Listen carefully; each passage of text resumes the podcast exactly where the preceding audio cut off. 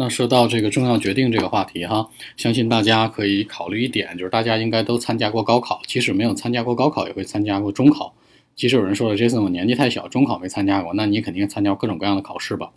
那一般来说的话，如果可以的话，大家可以把这个高考、中考的名字记一下。高考的名字叫做 University Entrance Examination，就是大学入学等级考试。那中中考呢，就叫做什么呢？可以叫做 High School Entrance Examination。啊，Sorry。那在这里面当中呢，为什么要说他呢？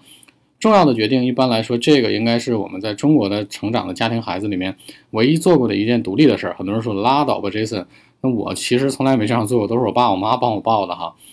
那不管怎么样，重点是你已经做出了这样一个决定，无论是谁帮你做的，还是你自己做的。那通常来说呢？这道题呢是可以按这种方式去答的，那它也可以凸显了你们家庭当中的领导能力，也可以凸显出来了那你在家庭当中遇到的一个生活的困难、选择的问题，以及呢你们家里面对你影响最大的这么一个人，有可能是男性，有可能是女性，因为这样的一道题，这样的一个思路，完完全全把你在学习当中生活遇到的困难，以及领导能力，以及生活当中对你影响非常大的女性这三道题都结合到一块儿，再加上这道题本身它是一个重要决定的一道题，所以说它是很好的一个素材。那一般来讲的话呢，大家可能在准备的时候啊，都会准备的不太充分。那它的一个素材的点，可以从这四方面去入手。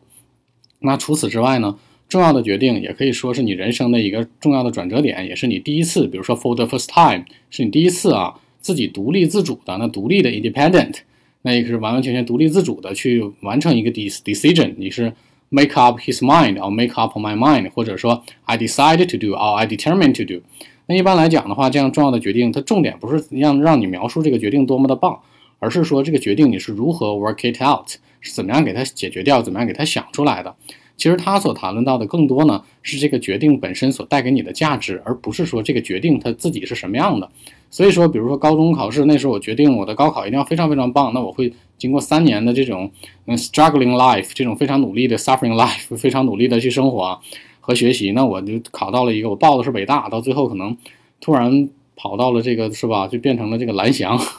开玩笑。所以说这个意思呢，就是说大家更重要的吧，是描述这件事儿，它的结果呢可能会对你产生影响，但它核心的内容啊，永远不是说这个决定一定要多么的高大上，逼格多么的高，因为我们生活当中这些决定时时刻刻都在。那除此之外呢，大家觉得如果高考、中考不好说的话，大家还可以有其他的一个决定，就是怎么办？决定你是否出国，但是。这道题的一个难点就在于，如果你决定你出国了，你会说很多的 foreign culture，那这种情况就会说你说很多国外的文化或者国外的历史或者国外的各种各样的事儿，你很容易把自己给绕进去，因为你记住，考官就是一个老外。